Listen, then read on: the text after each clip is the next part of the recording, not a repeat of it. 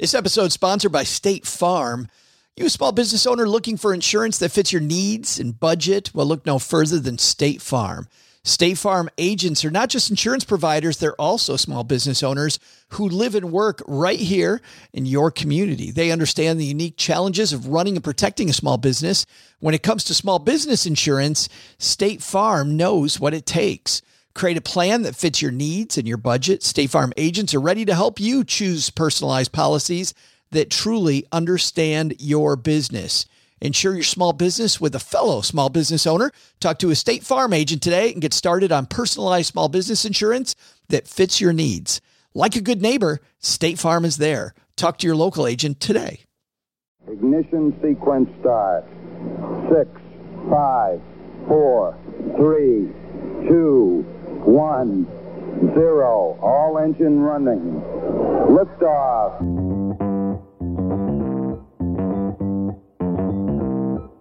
Live from Joe's mom's basement, it's the Stacking Benjamin Show.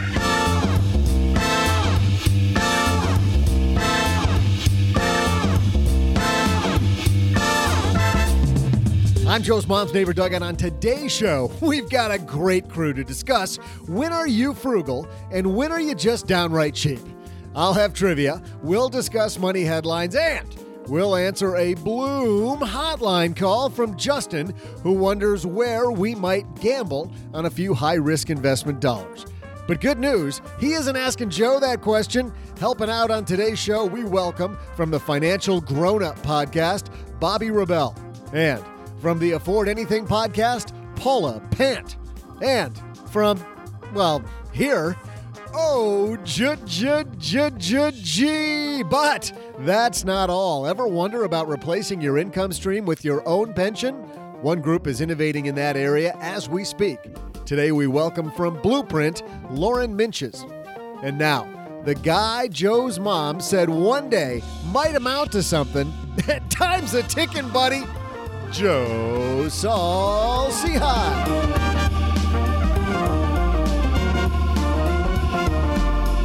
Someday, maybe, maybe someday. Hey, everybody, I'm Joe Salci, High Average Joe Money on Twitter, and we're back.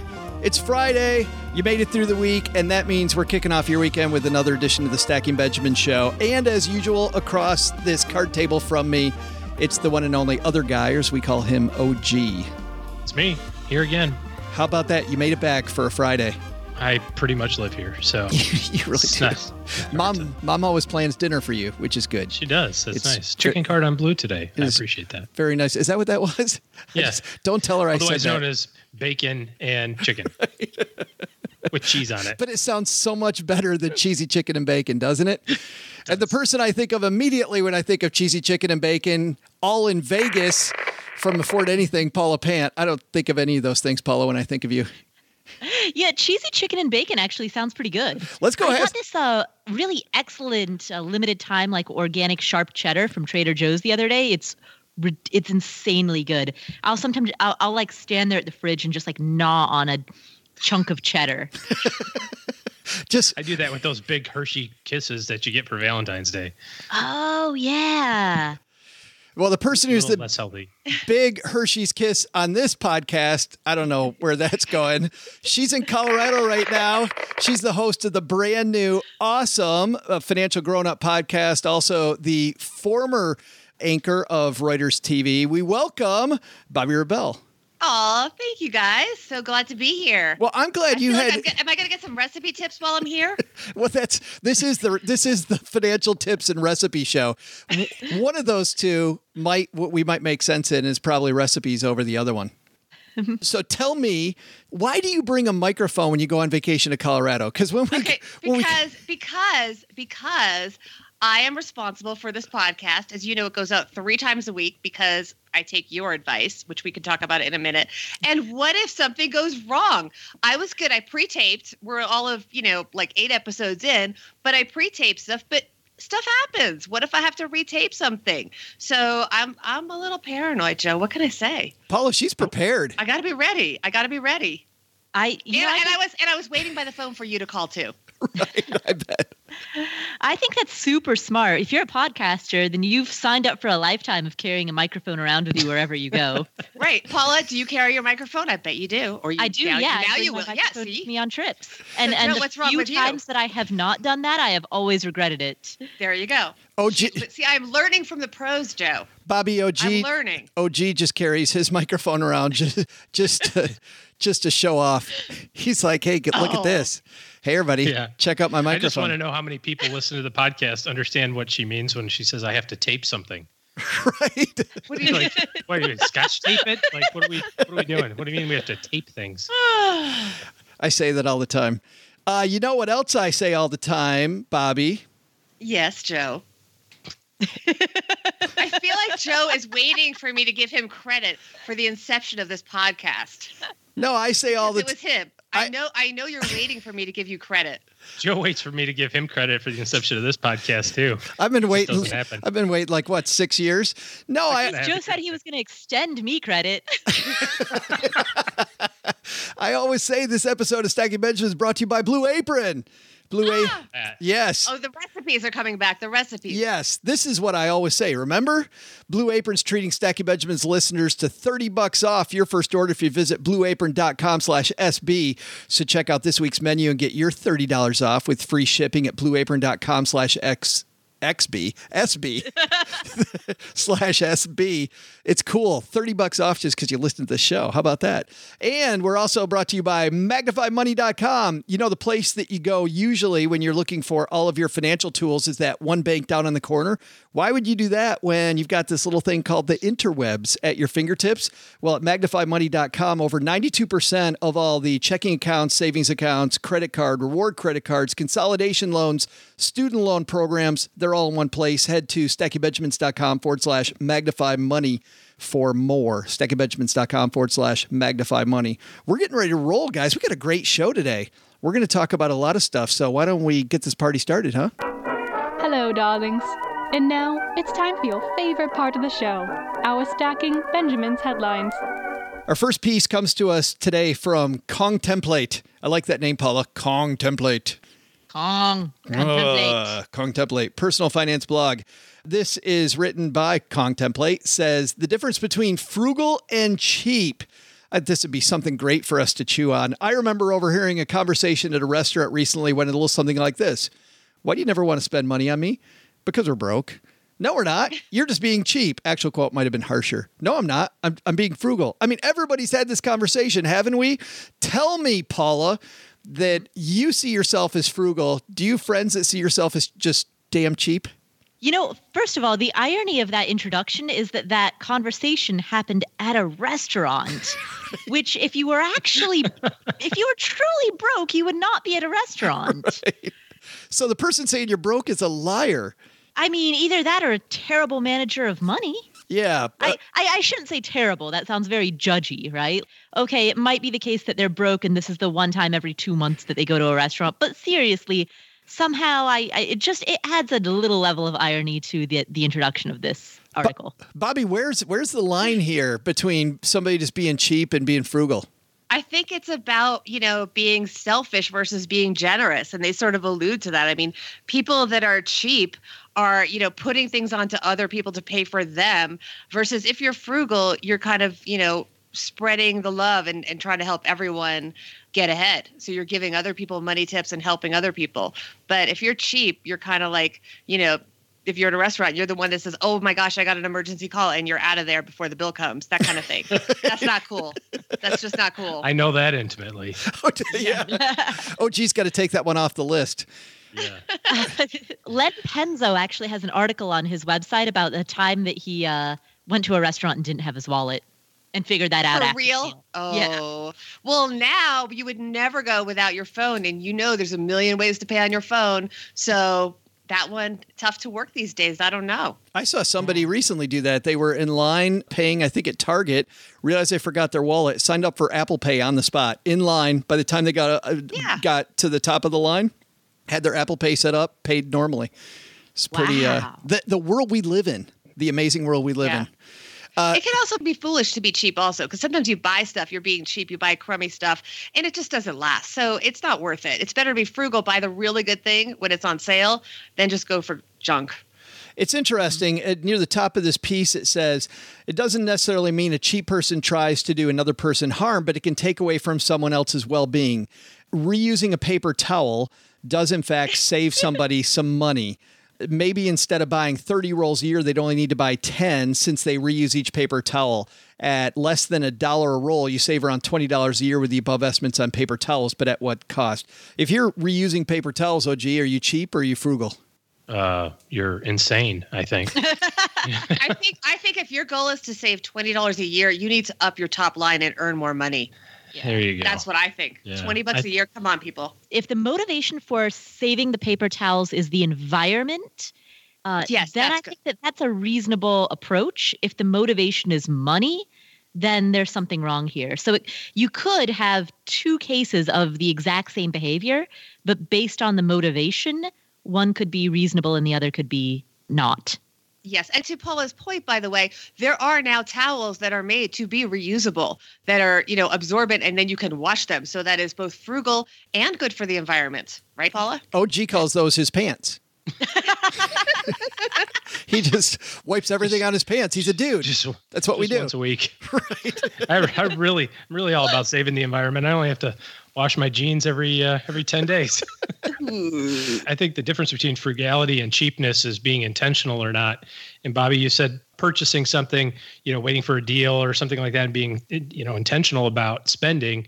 That's being frugal. Being cheap is being sloppy, right? It's uh, like you said, kind of hosing the person next to you, maybe at the dinner table or something like that. I want to talk about three of these concepts that he talks about in this piece that I like a lot. He talks about Whitney talks about frugality. The first one here, Paula, he says is frugality demonstrates patience. I really like that. Oftentimes, if you're at a store, it's it's very tempting to just grab whatever it is that's that you want without like having a waiting period. Uh, that's the most obvious example. But in like other ways, if you want to upgrade your phone or your car or your home, even if you want to sell your home and uh, live in somewhere a bigger place, just delaying that purchase by an additional year or two, making a habit of doing that, that can a allow you to spend more time shopping around to find the best value. B, like let's say that you make an, a habit of delaying the upgrade of your phone so that you get a new phone every four years instead of every three, right? Doing that consistently over a 20 year time span, that adds up. And I think those are examples of frugal patience And I like this one. and uh, sensible frugality. yeah, right. Uh, I like this one, Bobbi, that frugality requires discipline. It does absolutely. You have to pay attention. I mean, to Paula's point, talking about delaying things. I mean, for example, you can buy a car and you can think about what time of the year you're going to buy it. I believe if you buy it in late August, they're coming in with the new models and the dealers want to clear out the lot. So that's a good time because you're getting a model year that's older, but the, the car is still the brand new car. And you can drive off the lot with a great deal because they're going to be very negotiable just because of the time of year and because you paid attention to the calendar. And it's that way with a lot of big purchases. I mean, even when you're buying a, a house, Yeah. you know, wait till the tail end of that spring selling season. You know, people have to get out. You know, people are going to be a lot more open to an offer that may be lower than they would have been open to earlier in the selling season. Right. Or even in, you know, buy in January when nobody's buying a house. Yeah. I used to, whenever I, I needed to rent, you go to December. No one's moving in December. At least in Right. New York City, that's a really slow month. You can get a really good deal. They want to get people in there. They miss the students coming in, starting the new jobs September, October, November, December. Great month to move. I At want least it's not a great month to move weather-wise. It's a great month. Great month to move in terms of getting a deal. You're you're trading you're trading fewer dollars for freezing your butt off is what's happening there, right? Our second piece is uh, comes to us from uh, the Reformed Broker blog, of course, Joshua Brown's blog. This piece is about uh, private banking, and it's called Private Banker. Uh, Paula, do you mind explaining what this piece is all about for the people at home? Sure. Uh, so he says that a quote unquote private banker is actually just a fancy way of saying somebody who is going to screw you over, basically, by not being a fiduciary and leading you astray accordingly. Private banker is just a euphemism, like a, a, a fancy title that has cachet that gratifies people's ego. But at the end of the day, you're still getting a raw deal. But that's the thing, OG. Private banker, though, you know, Sounds so cool. it does sound so awesome. I got a I was private gonna banker. put that on my business card. OG private banker. Just hand those out from now on. It just it's a conversation starter. Yeah, uh, Josh Brown here is talking about just how useless these titles are. Uh, we had an article a couple of shows ago about how you have to investigate this sort of behavior by your quote unquote professionals, your advisors. We had that article that Jason Zweig wrote in the Wall Street Journal about the fellow who was getting people speaking engagements, and I'm using air quotes at Harvard and West Point. But all he was doing was renting a room at Harvard and West Point so that you could put on your website, I'm an advisor who spoke at Harvard. And those are all in air quotes. And we talked about how deceptive that was. No, no, that makes me so sad. Oh, Isn't that so ridiculous. disgusting? So That this is- makes me sad. this is just the same thing, right? I mean, this is now this is at a corporate level, right? And and and of They're course, uh, salespeople. J.P. Morgan got fined uh, what three four hundred million dollars for doing this. Basically, they're they're mortgage brokers that can sell J.P. Morgan mutual funds. No offense to J.P. Morgan, uh, you know, but they're called private bankers, so that's cooler. it's funny that he talks a lot, uh, Bobbi, about cachet, right? About people Yeah. buy cachet for everything. So when you go to your Yeah. financial services company and they're rolling out the red carpet, this seems like a great thing. Right. So this makes me, first of all, this makes me really sad on so many levels. Well, you know this. I just became a CFP, certified financial planner. And a lot of that is, you know, a lot of what the CFP board does is try to protect people from this. Because obviously when, you know, when you're doing financial planning as a CFP, you are a fiduciary. So people should look for that. I mean, it's very easy, whether it's a CFP or another qualification, look for that and ask how they're getting paid and be okay with them getting paid. Don't go to someone that says it's free because nothing is free and it should not be free. Nothing should be free. Pay for it, but know how you're paying for that advice. Know where the money's going. You don't want to do business with anyone that doesn't get paid because they won't be solvent. So you need to train yourself to be okay being a customer, being a client, but know where that money's going and understand that. I mean, fee only is always a good way to go. Understand that doesn't mean you're paying X dollars. It could be a percentage of something, but it's not a commission where they are incentivized to sell you something that may not be the best fit, putting you first, putting you, the consumer, the client first. And that's, it's just really, it, this just makes me so sad, Joe. It's it makes me so sad. Yeah, but it's funny though. Uh, Joshua Brown says here there's a bunch of great advisors out there that aren't fee only, right? That he can point to who do a great job. And, and I think that myself, I think that there's there's advisors out there who are fee who are everything you're saying, Bobbi. They're fee Yeah. only. They're certified financial planners. They're fiduciaries. I wouldn't send mom to these idiots. I mean, there are some oh, people I know that are good. Okay, check all those boxes. an individual, so you Yeah. need to do your homework on who you hire. Period. The end. However, as a concept, you need to be okay paying someone and knowing how they're being paid. However, that is. Commissions are not bad in and of themselves, as long as you're okay with it and know what it is. And ask, you know, are you paid a higher commission for this product versus another? And you may want the product that is a higher commission if that's the best product for you in terms of what you mutually decide. But go in with open eyes. That that's what I care about yeah yeah go no, in with your eyes open and make sure they are getting paid in a way you're aware of. Never, if someone says, I'm not being paid, everything's free, that's the red flag to me. Paula, assuming you agree completely with Bobbi's advice, and I think that you do, I've known you long enough. What's the next question you ask after "Are you fiduciary? How are you paid?" Paper or plastic? That's the very next question. What if you forget your wallet neither, at the restaurant? neither Do one. you take Apple Pay? What if you what, if- what I if you're what if you're having dinner with your planner at the restaurant and you forget your wallet? do you got another question beyond those? Um, all right. So the first two are: Are you a fiduciary? How do you get paid? Yeah. Uh, I think the next question that I would ask, and I'm trying to figure out how to make this concise, is I would give them a snapshot of my situation and then just state, look, here's what I'm looking for, here's what I'm not. You know, if what you're going to do is try to manage my investments and not a whole lot else, then de- depending on who the individual is, yes, that's something I want, or no, that's not at all something I'm interested in. You know, so if there's a particular aspect of financial planning that you particularly are interested in, like estate planning, for example, tell them that right away. Ask them if they have experience with that. Or conversely, if there's something that you don't want, be upfront about that because if they specialize in that and you don't want it, then it's not a good fit. I think I like Paula's point there, OG. I mean, you're working with people as a financial planner every day. The more they give you, the better you can decide if it's a fit too, and the better fit you're going to become. I think the biggest problem is is that uh, most people don't say what they want, right? Clients don't generally say what they want, and advisors don't say who they can help. And you kind of do this dance and you try to massage it to make it work and fit into your system or something like that. It works a lot better if you're a consumer. If you say, like Paula said, here's what I think I need. Sure, a professional may have a different opinion and say, I can appreciate that you need this, but you also need this. Let me help you with that. But I think advisors get into a lot of trouble too because they're not clear with their clients about here's how I'm paid, to Bobbi's point, here's what I do, here's what I won't do. And when everybody's just open and honest, it goes a lot smoother.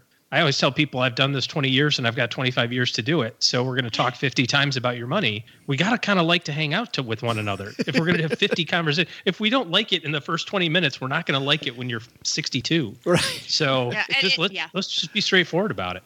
No, and, and Joe, you make a good point. Fiduciary, not fiduciary, however they're paid, it has to be someone good. Just because someone has a certain designation doesn't mean they're good. And one thing that you can look for in someone that is good is someone that will listen to you and then maybe spot the gaps in your financial planning that you're not aware of. Right. So maybe you have life insurance, but you didn't think about the fact that the beneficiaries are minors. So maybe it needs to be in a trust. Maybe there needs to be someone else in charge of it so you don't have your eight year old inheriting all this money or something. Someone that can spot those openings and the vulnerabilities that you wouldn't necessarily know to ask about. Yeah, you want an advisor, not an order taker, right? Even Yeah, if you say, I don't that- want this, I, want. I don't want this, I don't want this. I know there were plenty of clients back in the day for me where I said, you know, I'm sorry, that's what you need.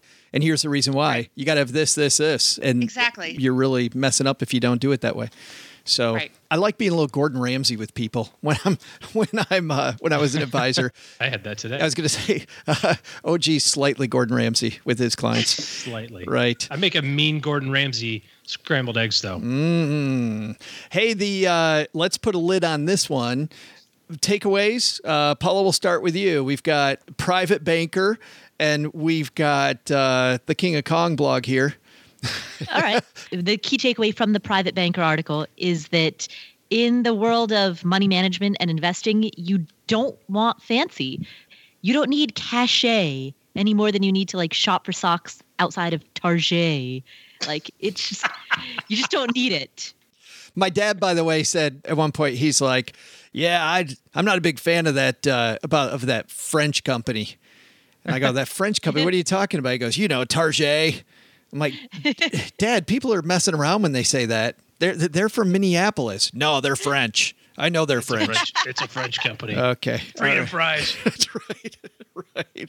Uh, uh, OG uh, takeaways. Oh, I've got a really great one. This is an example, and I'm holding a glass of wine, of a cheap bottle of wine. It was not a frugal decision because I'm going to throw the rest of it out. Oh. Was was was not good. There it is. because it's terrible.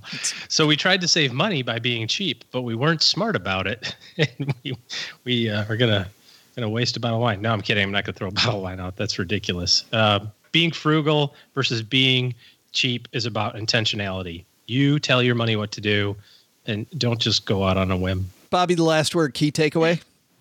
The key takeaway from the uh, fiduciary bank story, JP Morgan, is that banks are fiduciaries to their shareholders, not their clients. People need to keep that in mind and brace yourself because if the market continues to be so rocky, as the market pulls back, more of this kind of stuff is going to be revealed because people start paying a lot more attention to things like this when the when the market goes down and their accounts aren't looking so healthy. It isn't that sad. That's so sad. It is sad.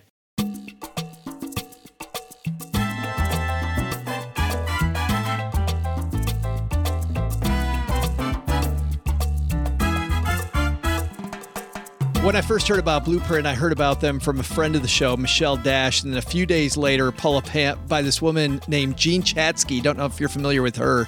I've heard of her. Yeah, once or twice. She she may or may not have been on my show. may, may or may not have, of course, on the Amazing Afford Anything show. Uh, Jean's, of course, the Today Show money editor. Michelle mentioned they were doing things to the annuity business that were truly disruptive. And today, Blueprint doesn't even really talk annuities, which I think is awesome. They're talking about what everybody really wants from an annuity a pension of their own. So I'm super happy today that Lauren Minches joining us from Blueprint. And listen to Lauren's background. She graduated, Bobbi, from this little school called Columbia University. I don't know if we've you ever heard of that. Yeah, with I, a I have heard of it. with a BS in financial engineering. Oh, gee, you and I know a bunch of people I with feel very impressed. a bunch of BS in financial engineering. I have, I have years of BS in financial lot- stuff, stuff. A lot of people, a lot of people in this industry with a BS, uh, financial engineering and operations research, and she's an actuary in training, having worked in both life insurance and annuity product lines at a tiny little known company called New York Life Insurance Company. She became a fellow of the Society of Actuaries in 2013. Please help us welcome someone who knows way more about both annuities and pensions than most people, Lauren Minches. And Lauren Minches coming down the stairs. How are you? Have a seat. Hi, I'm good. Thanks for having me. Well, I'm so glad that you would stop by Texarkana to talk pensions with us because that world, it seems, Lauren, is a changing, isn't it? It is changing. I mean, today the word pension feels archaic just in and of itself. Nobody has them, they're for old people. But I'm excited to talk to you about why that's not true. Well, and I want to use, and we'll link to this in our show notes. I want to use a piece that you wrote on your website, blueprintincome.com, about this back at the end of January. And the piece is called Private Pension Plans to Replace Defined Benefit Pension. So l- let's look back because a lot of people don't understand what the issue really is here. Starting off with pensions, where did pensions go off the rails originally? Well, pensions were really the bedrock of the American retirement up until about the 1980s. And that's when we saw the introduction of the 401k, which gave employers another option to provide for their employees for retirement. That, along with some other factors, caused a decline of pensions. And so today, when you think about retirement, all you really think about is the 401k or an IRA or some type of savings plan. But why did why did companies go with the 401k versus a pension? Was it because it kind of it was easier to administer? It kind of took the onus off them. Why did they go away? Yeah. So the pension, if you think about what it's providing, it's a steady paycheck for somebody for the rest of their life. And that means that the employer was taking on all these big risks for the employee. So the risk that somebody lives until 100, and that's very expensive because it costs money to live every year, or the risk that the stock market doesn't do well and your investments therefore perform poorly those risks were all on the employer in the old system with the pension. But with the 401k, they've actually passed on those risks to the employee. So now the employee just receives money from the employer, and it's on them to figure out how to invest it, and it's on on them to make sure it lasts the rest of their life. Well, and based on these numbers that I have here from you in front of me, the 401k hasn't quite done what we hoped it would have done. No, the 401k, I like to say it makes you pre retirement rich, but retirement poor because while you're preparing for the retirement, the 401k feels great. You're saving money, you're watching it accumulate, especially when the market is doing well. But once you get to retirement, it is really hard to manage your lifestyle off of this account balance that moves around and that you don't know how to spread over your retirement when your retirement could be 10 years, 20 years, or 30 years. And to be honest, it's a problem that most people haven't really seen quite yet because the 401k is only a couple decades old, which means we don't have many people retiring with just 401ks today. Yeah, it seems like we're just starting to get to that, right? With a lot of baby boomers retiring who finally are a group of people that a bunch of them have only had a 401k. I look at those numbers too, Lauren, though, and maybe part of the reason people are rich is also because we're not really saving into them like we should. That's right. And I think that's partially because you don't know what you're getting when you save into a 401k. When you accumulated a pension, it was very clear I worked this number of years, and as a result, my employer is going to give me this benefit. But with a 401k or any sort of savings plan, it's very abstract because there's such a big gap between I save money and it sits here, and I'm going to use the money, and here's how I'm going to use it, and here's how much I need. And that's why, if you look at any retirement calculator today, nobody can actually tell you how much to save. Right, right. There is no specific goal, and without a specific goal, it's really hard to do it to get going. The interesting thing that you talk about next is that original pensions are based on this idea that really at Blueprint, you guys and other people's at the fore, at the forefront of this are kind of riffing on this idea. These insurance-backed private pensions. Tell me more about these.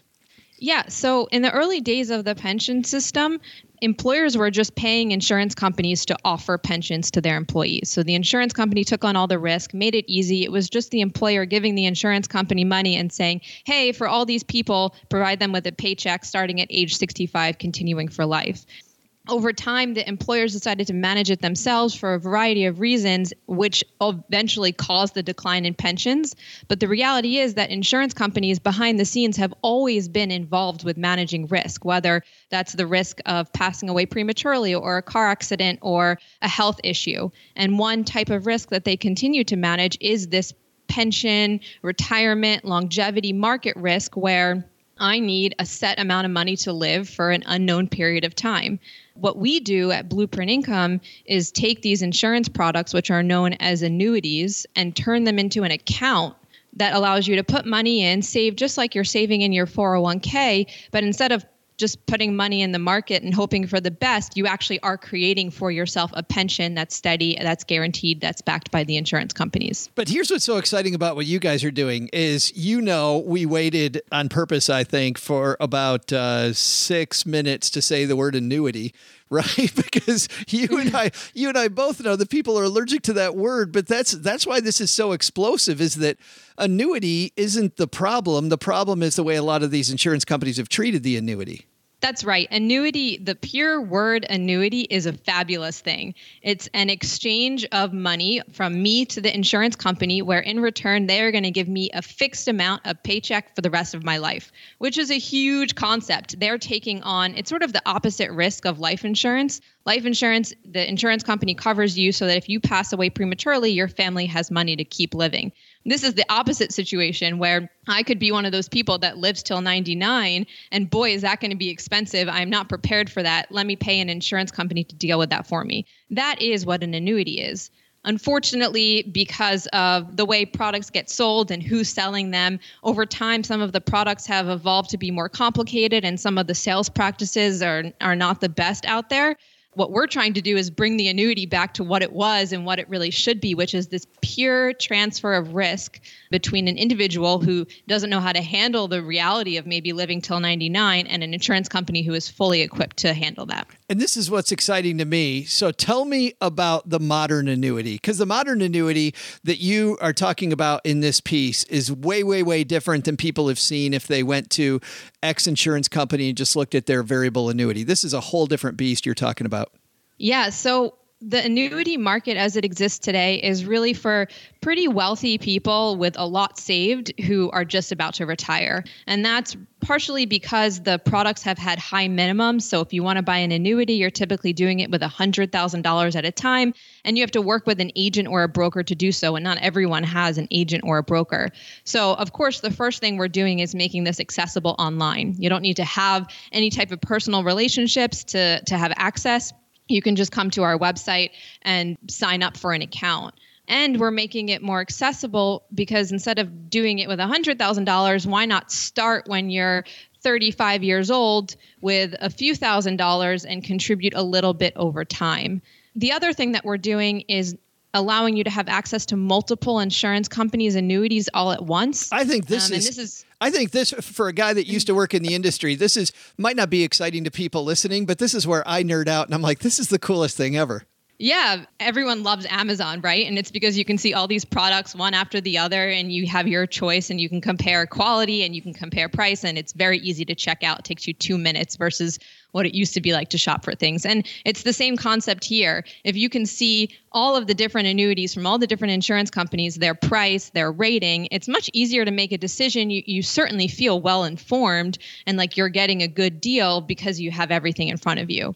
Um, so when we set people up with these accounts, the personal pensions, it's often optimized so that every time they put in money, they're getting the best price that's out there, whether that's with this insurance company or another insurance company. When you were upstairs talking to mom, we were talking about your background a little bit and you as an actuary, which, uh, by the way, sounds like the funnest thing ever. I'm, I'm, I'm kind of joking, but I'm sure actuaries like must have some awesome jokes and you guys probably have some great parties. But seriously, this idea, Lauren, of of longevity is a huge issue in financial planning right now. That you look at some of the top CFPs in the world, they're talking about what if you outlive your money, and this is an, an income stream you can't outlive. Yeah, that's exactly the point. You know, we work with a lot of clients and some of them are are well off and what's ironic is that even the people who have a really decent amount of money to live off of in retirement are scared to spend it because every dollar that they spend in their 70s is a dollar less for them in their 80s. And so, how do you decide how much to spend? So, it is a real risk. And knowing that no matter how long you live, you're going to have this source of income makes a really big difference for how you feel in retirement on a day to day basis and what you're willing to spend money on. Like, can you or can you not take that vacation? Well, depends if taking that vacation is going to cost you something in the future. It doesn't if you're taking that vacation because of some income that you're getting from an insurance company every single month. Yeah, yeah, powerful. And like you said, it's something now we can budget in retirement. We don't have to worry about what if the market conditions change. Well, well, you kind of do. People have this one question, which is your annuity company goes under, right? The life insurance company that you hand over this risk to goes under in practice, what happens if that happens? It's extremely rare that that would happen to one of the companies that we work with. We yeah. have a cutoff at rating. So we only work with insurance companies who have a rating of A or higher. But if something were to happen to any of these insurance companies, there are guarantee funds at the state level. Basically, all the insurance companies contribute money all together so that if something happens to any one of them, the others chip in to make the annuity policyholders whole. Yeah, I've uh, or whole up to a certain level. Well, and I was also going to point to in the fact I've seen other insurance companies step in and buy the book of business. I mean, you see companies broker that out to maybe a stronger company if something happens in the future. That's true. That's absolutely right. And, and also, you know, there's nothing in life that's fully guaranteed. I like to say this is as guaranteed as it gets because if you think about it, if you're comparing this to putting money in the stock market, the chance that your stock performs poorly is far higher than the chance that something bad happens to one of these insurance companies. I mean, some of our partners are rated at the same level as the US government. Right. I think that's a great place to, to leave it. People find out more at uh, blueprintincome.com. Yes, and uh, we actually have a guide uh, that we're providing to all of your listeners for awesome. free if they're interested in getting it. So um, they can find that at blueprintincome.com slash Ben. Awesome. Slash Ben as in Ben. Ben as in Ben, just keeping it. Blueprint income is already a mouthful, so I figured might as well keep the what follows as short as possible. That's always awesome. And if you're walking the dog or if you're out on your morning run or going to or from work, we'll uh, have that on our show notes page at stackingbenjamins.com. Lauren, it's always great to catch up with you guys. I'm so excited about what you're doing. Congratulations on all the work so far. Thanks, Joe. Great to speak with you. Hey, trivia fans, I just checked the calendar, and today is National Panic Day. You know how Joe and OG always tell you, don't panic? Turns out that must be because there's an official day. Well, let's not panic just yet because old Doug's going to serve up today's amazing trivia. Here's the trivia question. On today's date in 1959, Mattel delivered to the world a toy icon that still dominates the industry. What's that toy? I'll be back with the answer and more about this whole Panic Day situation in just a moment.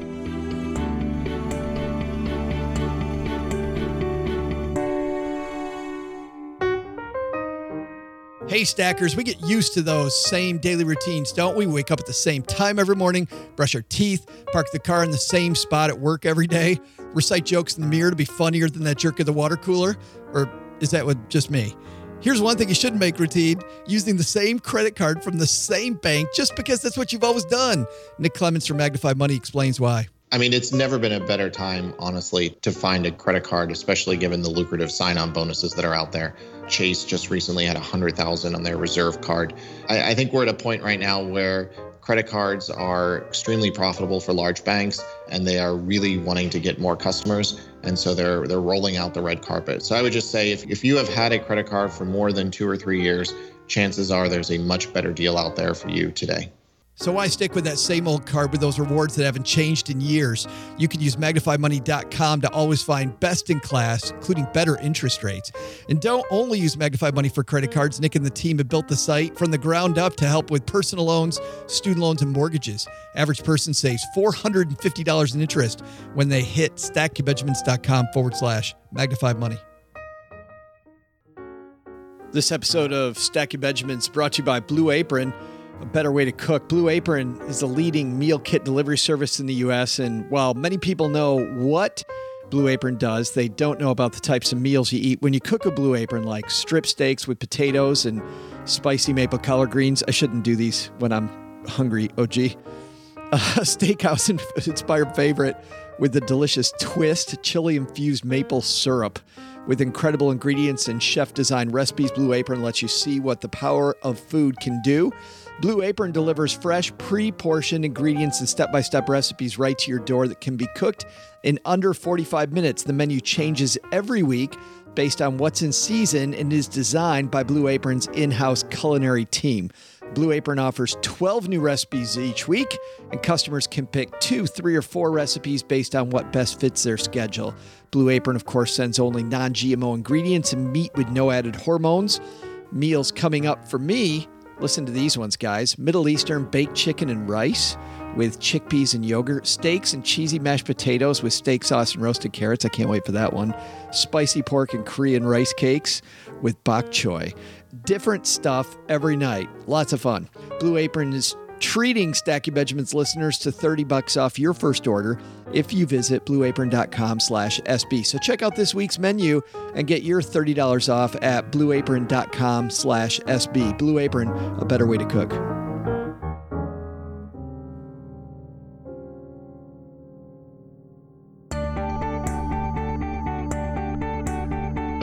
Hey, trivia fans, I'm Joe's mom's neighbor, Doug. And before we get to your trivia answer, I gotta say, I got some serious questions about National Panic Day. Is there a specific time we're supposed to panic, or is it like all day? Do we panic about something in particular, or we just go off on everything? What? All right, fine. Like Joe's mom always says, show must go on. Here's today's trivia answer.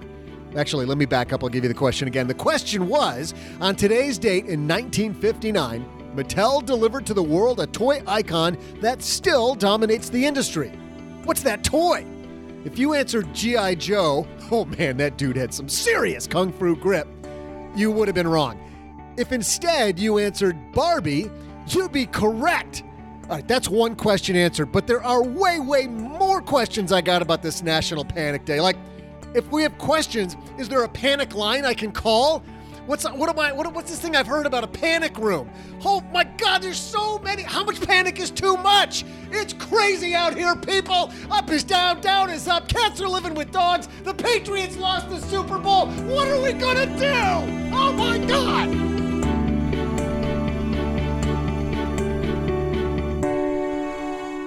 Paula, you were so close. You know what? I'm panicked that I might not be panicking enough. That's right. I, my blood pressure's up listening to Doug. Holy cow. Uh, so, but that was an educated guess with uh, G.I. Joe. That was pretty good. Yeah, absolutely. I uh, can't believe that I knew that G.I. Joe was a Mattel product. Did you Bobbi Rebell. Did you have a Barbie? Because you got it right. I did. Well, and, and of course, you know, my Bobbi is short for Barbara. And growing up, sometimes I was called Barbie, and I had a lot of Barbie dolls. People gave me Barbie dolls for a lot of birthdays. I had a Barbie doll. I had uh, I had it all. You had Barbie's Dream House. I had everything. Did, did you had the sports car? Everything. Yep, I got it all. But it's interesting because you can tell your insecurity because I said Barbie and then Paula said GI Joe, and I was like, "Ooh, I think she's right." Oh, Because GI Joe sounded fierce, you know. So I, when I was a kid, somebody made me an, an Indian Barbie. So they took the normal Barbie, they dyed her hair black, they took her clothes off, uh, her normal clothes off her, and they made a little like sari and put that on her. Oh. So I, I had Indian Barbie. I love that. Indian Barbie. That's awesome. I bet there really is an Indian Barbie now. There's got to be. I don't. Yeah, I don't know. I don't. I haven't checked for one. They're I mean, I'm sure there's no Nepalese Barbie. That would be a little bit too much. No, but it's just- there's, there's probably maybe I don't know. I can imagine Nepalese Barbie. Like the other Barbies are like this tall, and that Barbie's like a third shorter.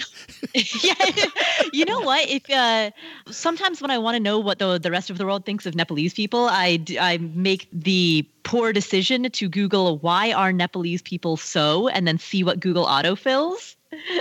Really? And uh, and the number one uh, the number one piece of feed the number one search result is why are Nepalese people so short? Yeah, but well, and that's the th- my friend Chris, who's climbed Mount Everest twice. when he flew Uh-huh. into Kathmandu. It's the first thing he noticed. He's like, I could always see where I was going, no matter no matter where I was. There were a few people of Nepalese descent that were, you know, tall or as tall as him or, or, or taller, but he was he he definitely felt super tall. So, Wow, yeah, I'm five one, and within my family, I'm one of the tallest females. uh oh, oh, oh, oh, oh. Looks like somebody Oh, needs oh, help. oh. All three of those O's are sponsored by Blooom, but or as Len would say, and he's not here. Blooom, smart, simple 401k management.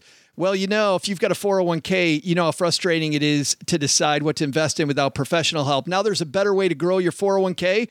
Blooom with three O's is a simple, smart, and affordable way to grow your 401. Head online to stackingbenjamins.com forward slash Blooom to find out more. With Blooom, you can simply connect your existing 401k in a few easy steps. Sit back and relax while Blooom performs an unbiased analysis of the funds in your account and chooses the best mix to match your goals while minimizing hidden investment fees. Blooom's so simple. In fact, the hardest part about this is remembering there's three O's in Blooom. Head to stackingbenjamins.com forward slash Bloom and enter promo enter the way too easy promo code stackingbenjamins.com forward slash SB. Once again, according to Len, way, way, way too easy.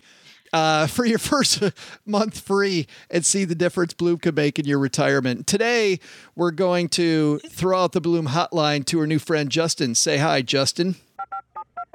Good afternoon, Joe and OG. This is Justin from the great state of Michigan. I've been listening for about a year now. I haven't learned anything yet, but I keep listening thinking that maybe this next episode will be the one. I've added Money in the Morning to my podcast list, hoping to double my chances of catching that episode where I do learn something. Anyway, I'm a 37 year old husband of one and father of four. We maxed out our 401k and my Roth IRA as well as my wife's IRA. She's a stay at home mom. We throw about 5000 a year into 529 plans and about the same into a brokerage account every year. The only debt we have is our house, which we owe about 212,000 on. It has a estimate of about 500,000. My question today is in regard to the chat you had with Michelle Kagan last week. It was mentioned that putting money into a high risk or speculative investment would be just as much fun as buying a lottery ticket, but with a greater possibility of an actual return. I don't buy lottery tickets, but the idea of putting some money into a speculative or high risk investment sparked my interest. If I wanted to throw a few bucks every month into this area, where should I look? Again, this is not part of our investment or retirement plan. We would not alter what we are currently investing. We'd just use some fun money for it. Thank you both. Bye. Thanks for the question, Justin. You know, it's funny. He said uh, husband of one and what, father of four. What if he had said like husband of five? that would have been way, Husband of four and father of one. way more interesting radio that way. Yeah. Uh, uh, so he's asking us. So he told us a little bit about himself, just so we knew where he was at financially a little bit. If you were going to do something a little bit crazy and speculative, wh- where would you go? Let's start with let's start with OG this time. We haven't started with OG yet on a question. How where would you go, man? Oh, jeez. I was going to wait for everybody else to pick something, and I was going to pick something more profound. But uh, And actually, for those people that didn't hear the Michelle Kagan interview, what she said was a lot of people waste money on lottery tickets. If you feel yourself going to spend money on lottery tickets you're trying to break that habit, instead take the same money you were going to put into lottery tickets and put it into a speculative investment. Because at least, at least, no matter what, you'd you know have a shot of maybe doing something instead of blackjack, which is a way more fun game than lottery tickets. right deal. What's your what? what Wait, but if you're gonna do that, you have to go to craps because that's the better odds, right? They, I- you should know that Paula Pant in Vegas. I don't gamble, but I was going to say you could start a podcast because that's pretty speculative. That's a, there it is. There's a, what I what- go with. Oh, sorry. No, what takes a lot of equipment Oh. and uh, flushes a lot of money down the drain? Yeah, Bobbi, great. It's gonna. Oh, you have a new podcast. Bitcoin, You- Bitcoin, baby, Bitcoin. Is that where you're Cryptocurrency. Buy on the dip. big old dip since December? Hasn't there been? Yep, uh, buying opportunity. Bobbi, seriously, is that where you're going? Where are you going with That's your where I'm spec? going. That is where you're going with I, your speculative I, I money. personally not, but that's that's if you, you want it instead of a lottery ticket, sure. So if you're Justin, take that extra money and you'd say go with Bitcoin. Yeah, because you might do. I don't know. People have made money, Sure. and it's you know we're comparing. We're we're basically you know looking for we're we're offering blackjack from OG. You know, so if that's where we're coming from, I mean, you know, yeah, I I, You're I looking say for, like- Bitcoin Bitcoin over blackjack. asymmetric risk, right? You're looking for like, I don't care if I lose this two hundred dollars, but I'm really cool with it turning into two hundred thousand. Yeah. Yeah. What's the investment, OG? I'm kind of there. I'm if I was going to do an investment, I would do that. What the heck, you know? Throw a couple hundred bucks at these sell these uh, crypto things. Why not? I would do something completely different though. I would I would actually do something with the money. Like I would rather take the kids to Disney World, right? That's not going to return any capital other than like kind of family time. I would much rather do that. I would, you know, buy a new golf club or, you know, provide some utility for yourself as opposed to, you know, if you're on track for the rest of your goals. Sometimes we see this and it's obnoxious, right? You get a, well, you're on track for your financial goals and, but I still need to save all this extra money. It's like, well, but you can do a little bit now. You know, do something for a charity that you care about, do something for a family member that you care about. I would rather do that than just blow it on uh, Bitcoin or blackjack. Although a trip You to might- Vegas is kind of fun. Yeah. Well, but but if you were going to put it in an investment, let's just take his. So so I can't do anything normal with it. The most aggressive thing that I could think of. What about like uh like a buddy startup or something? How about like lending your lending your sib I've done this recently. Lend your siblings money to pay off their credit cards at a better interest rate than the credit card's charging them, but better interest than you're getting in the bank. It's just as risky as Bitcoin because they might not pay you back. But if they do, you're getting like 20% because they're being charged 29. So you're like, hey, have I got a deal for you? Everybody wins. Make money off the relatives. Beat that, Paula. Ooh. I have I have So uh, unfortunately loaned money to people that I have never ever seen again. Yeah. Uh, You've never seen the many people. years ago. You've never seen the people. You've, you've never seen the money. I've never seen the money again. Yes. Oh, yeah. you've seen it. It's just been not in your pocket. It's been on Yeah. new cars and like, hey, check out this cool trip we went on. You're like, yeah, Yeah, great. exactly. that and five then, I'm- grand and you I'm owe me? always a little bit mad at them. Like every time I see them spending, I'm like, hey, wait a minute. Why aren't you paying me back? Yeah. Isn't that crazy how the priorities have changed? But Paula, Right. what's your investment? In terms of a purely speculative investment, I would do one of two things. I would either go into individual stocks, uh, get an account with like Robinhood or Loyal3, one of those companies that allows you to buy individual stocks without paying any fees, and then uh, pick whatever individual stocks strike your fancy and throw some money at that. I think Um, I think he's very seriously asking if it were you, which one would you pick? Oh, well, okay. So I, I do do that. Uh, I've, I've got a Robinhood account. I've got like, I've got about five grand in there. And yeah, I just kind of spread it around among various individual stocks, which is not a strategy that I believe in, but hey, it's fun. But so you're you're not gonna give us a name, are you? Oh, you mean which stocks? Yes. No, no, no, just one. If you were gonna pick one stock right now that's Oh. throwing long, which one would you throw long on right now? Some- Marathon Oil. Marathon. You, you said that before. See, I thought you were going to yeah. say Marathon Oil. Yeah. Marathon Oil. Ticker, Yeah, tick- ticker symbol MRO. Bobbi, would you stick with Bitcoin? Yes, I would stick with Bitcoin. Okay. And it, you know what I do? I like these sector bets. I really like if you're playing around, like pick a sector. There's a little less risk there. It's probably less risk, Justin, than you're asking us for. But um, but but I like a water-based ETF. I like all this news about stuff that's going on with water. I find it interesting. I think loading up on water is a uh, something I would do. That's not, and it's healthy. yeah. None of that is Although- advice. Oh, with Bitcoin, there are now ETFs, so I might look into that. Look into Oh, an yeah, ETF yeah. with Bitcoins. Maybe maybe uh, modify the risk a little bit. Like a crypto ETF. Yeah. Yeah. Uh, thanks for your help on that, everybody. That was that was fun. That's all. That was all over the place. Uh, we also get letters down here in the basement. Uh, Doug just brought this down, and man, did he run down and run back up. He's really worried about Panic Day. Leo asks, "Hey Joe and OG, Doug's my favorite." just had to make that clear immediately. Doug's my favorite. Okay, thank you. That's all Leo writes. No. Uh, Leo says, anyways, every good financial advisor says to max your 401k up to the company match first, and I agree. Yet so many people do not do this, and some may argue that they don't need to plan for retirement. However, wouldn't it make sense to contribute to the 401k to get the company match and then withdraw the year after and pay the tax penalties? Any company match greater than the stock market, 7 to 10%, would be better than investing in the stock market, right? Guaranteed money. Please agree, or else I told my friend the wrong information. Thanks. Uh, Bobbi, did Leo give his uh, friend good or bad information when he said he, if he's not going to save retirement, at least get in, get the match, and then rip all the money back out? I'm just going to reject that and just say stop there. Yes, save for retirement. And maybe if you're worried about penalties and taxes and stuff, see if your company has a Roth 401k because that's a thing now. But I'm just not even going to acknowledge the not saving for retirement. We're just we're just going to dial it back and just tell him to start over. But Paul, reset, re, what's that? The reset button. Yeah, hit that that that big uh, that big red button. Uh, we should have one of those big red buttons to press. Uh, Paula, though, this idea of put the money in and just take it out a year later, he says that the hey, that's free money and it's less than the tax penalties. Is that correct?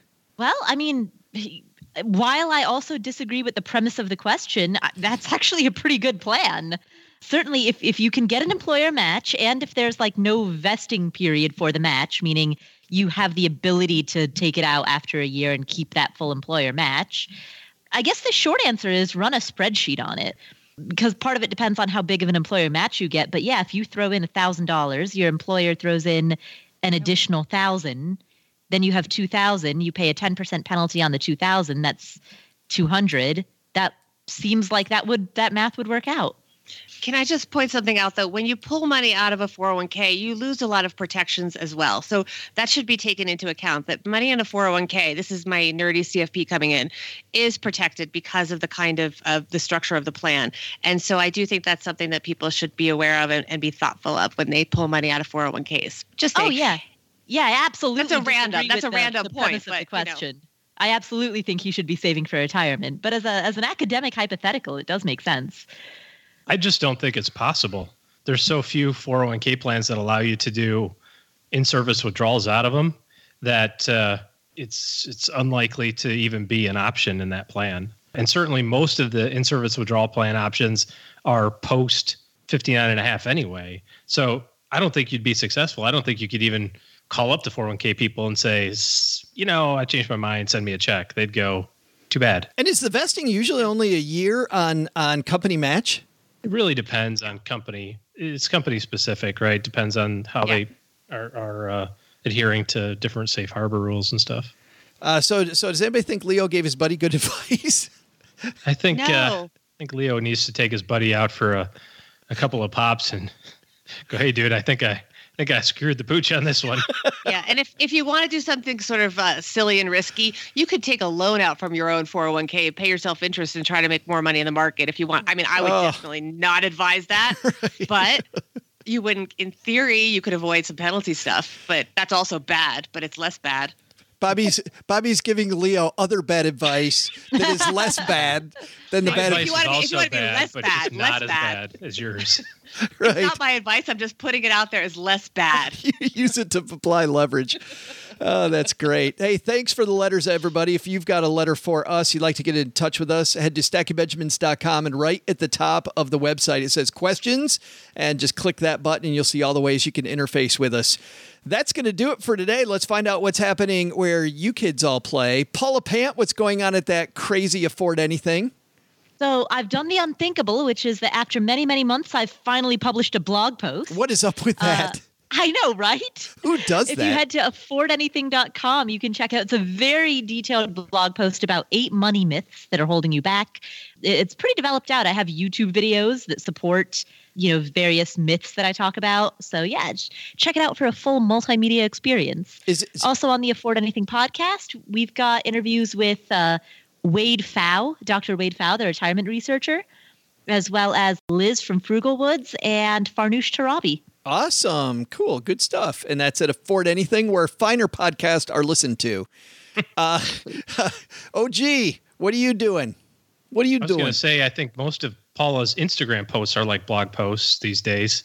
So I, I don't think I think I don't think you're you're you're missing the blog posting. I think you just put it on Instagram, right? I I do, yeah. I, I think of Instagram as like a, a microblog. A microblog, yeah. Yeah, it's great. my daily microblog. Yeah, that's nice to see that. I think as Instagram uh, is the thing where every day I go, oh crap, I forgot to do that.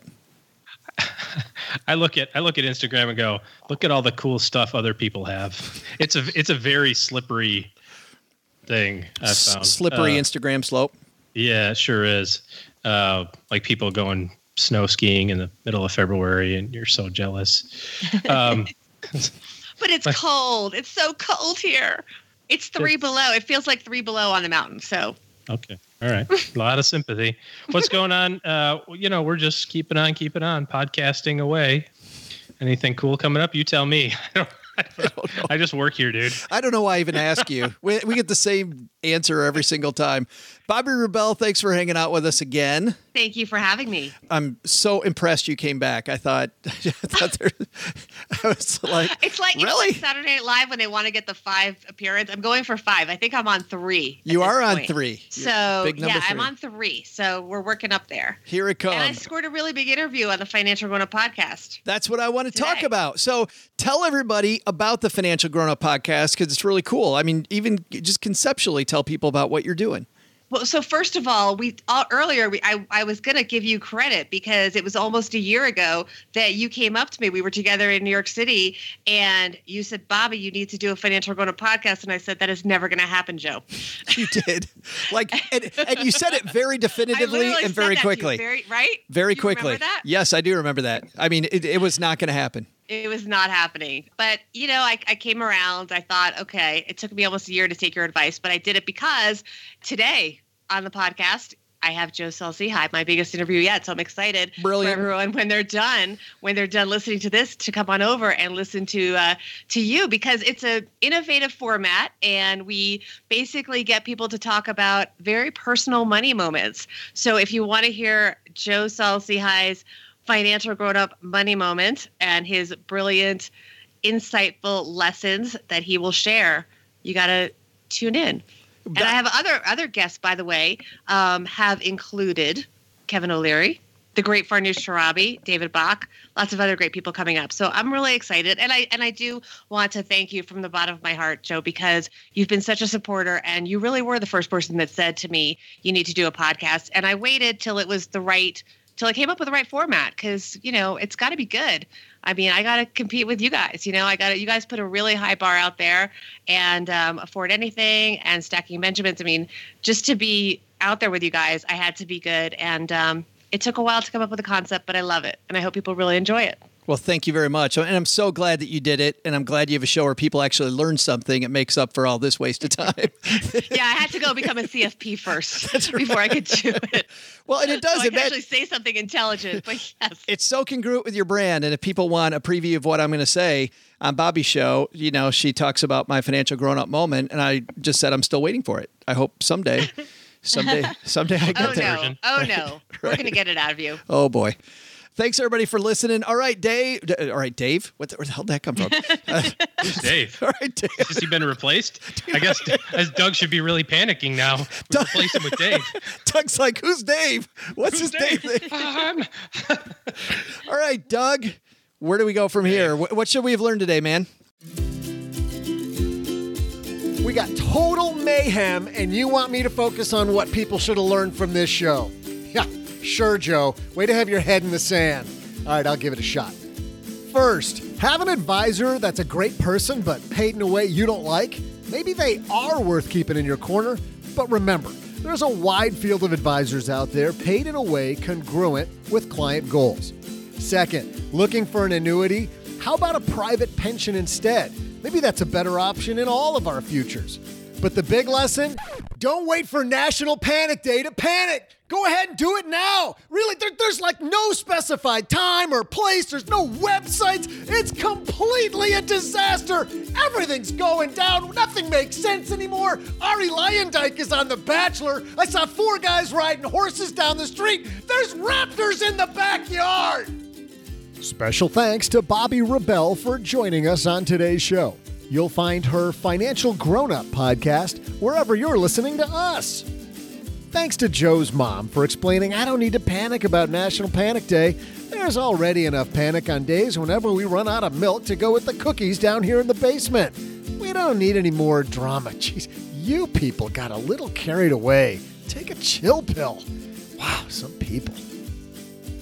This show was created by Joe Saul-Sehy, produced by Richie Rudder Reese, and engineered by the amazing Steve Stewart.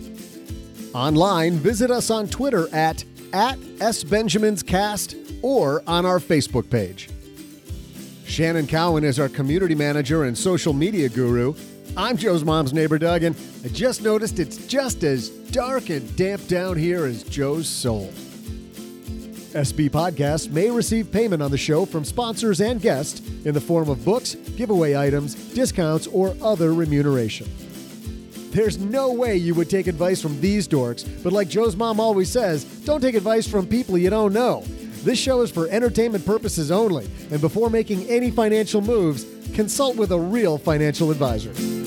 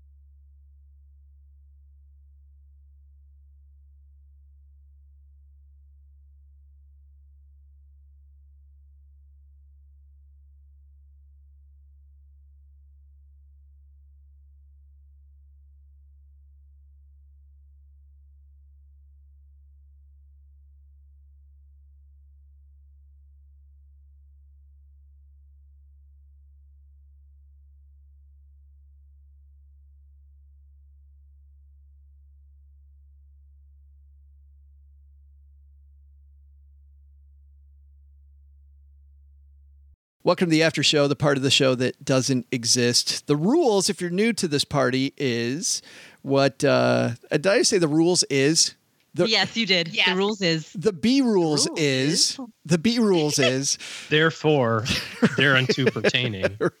what happens in the after show stays in the after show, so we don't talk about it. So, um, Bobbi, did you know that? Did you know what's what happens here stays here? I did. So I did. I, I have listened to the after show. we cannot talk about it. But we can talk about this question. You, you I want, I would love for you to Yes. tell this story Yes.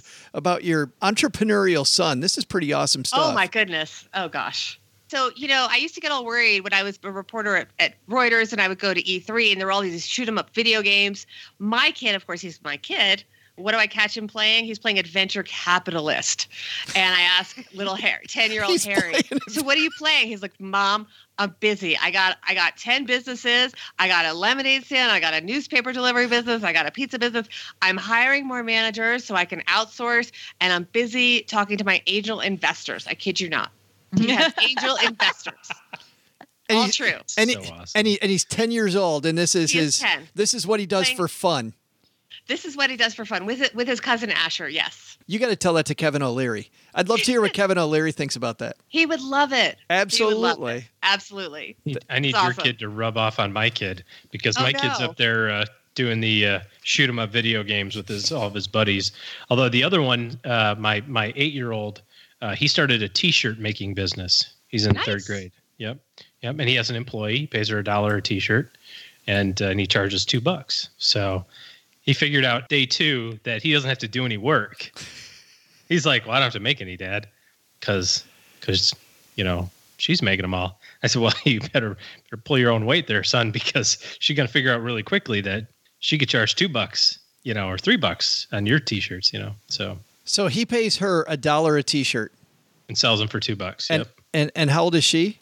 Same grade, third grade. Okay. They make custom custom t-shirts. They get white t-shirts, and then they you can order what you want drawn on them, and then they draw them. I'm just thinking, Paul. It's kind of like those those horror stories you see, but where this this kid's got this like sweatshop of third graders.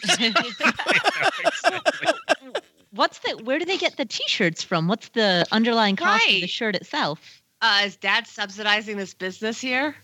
I was unaware that I was subsidizing the business until, Well. until I got the American Express bill, and I'm like, "What's this? What's this 180 dollars from Target? What's that all about?" It's like, That's- we had to buy, Target. Yes. buy- we had to be, buy William some tar- some T-shirts and uh, some ink pens. I'm like, "Does he know he needs to sell 200 shirts to 60 classmates to break even on margins? Pay his angel investor back?" no, I do to make my Harry.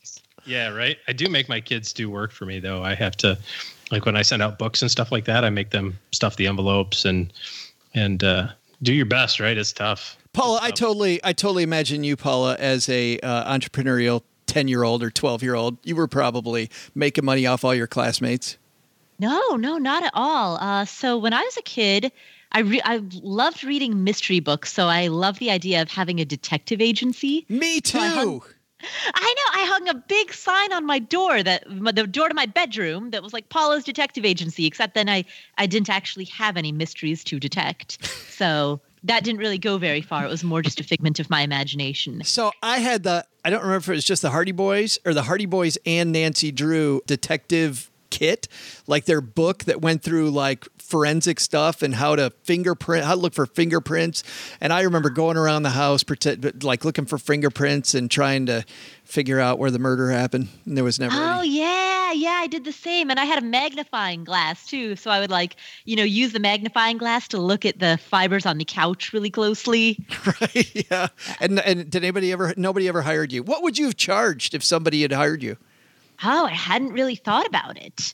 I guess I was so excited about the prospect of being able to solve a mystery that I, I hadn't even considered what I would charge. I don't think I would have charged anything, to be honest. Just the I think I would have done it for free. It would have been the thrill of the hunt. Yeah. Yeah. Yeah, exactly. I grew up in farm country, and we would go work the um, huge garden behind our house, and we'd sell corn by the road. My brother and I. My dad would let us keep half the profit. And at that time, th- this is horrible. I feel like Len Penzo. Back in the day, we we, uh, we sold a dozen ears of coin for uh, of corn of coin, a dozen ears of coin of corn for a dollar.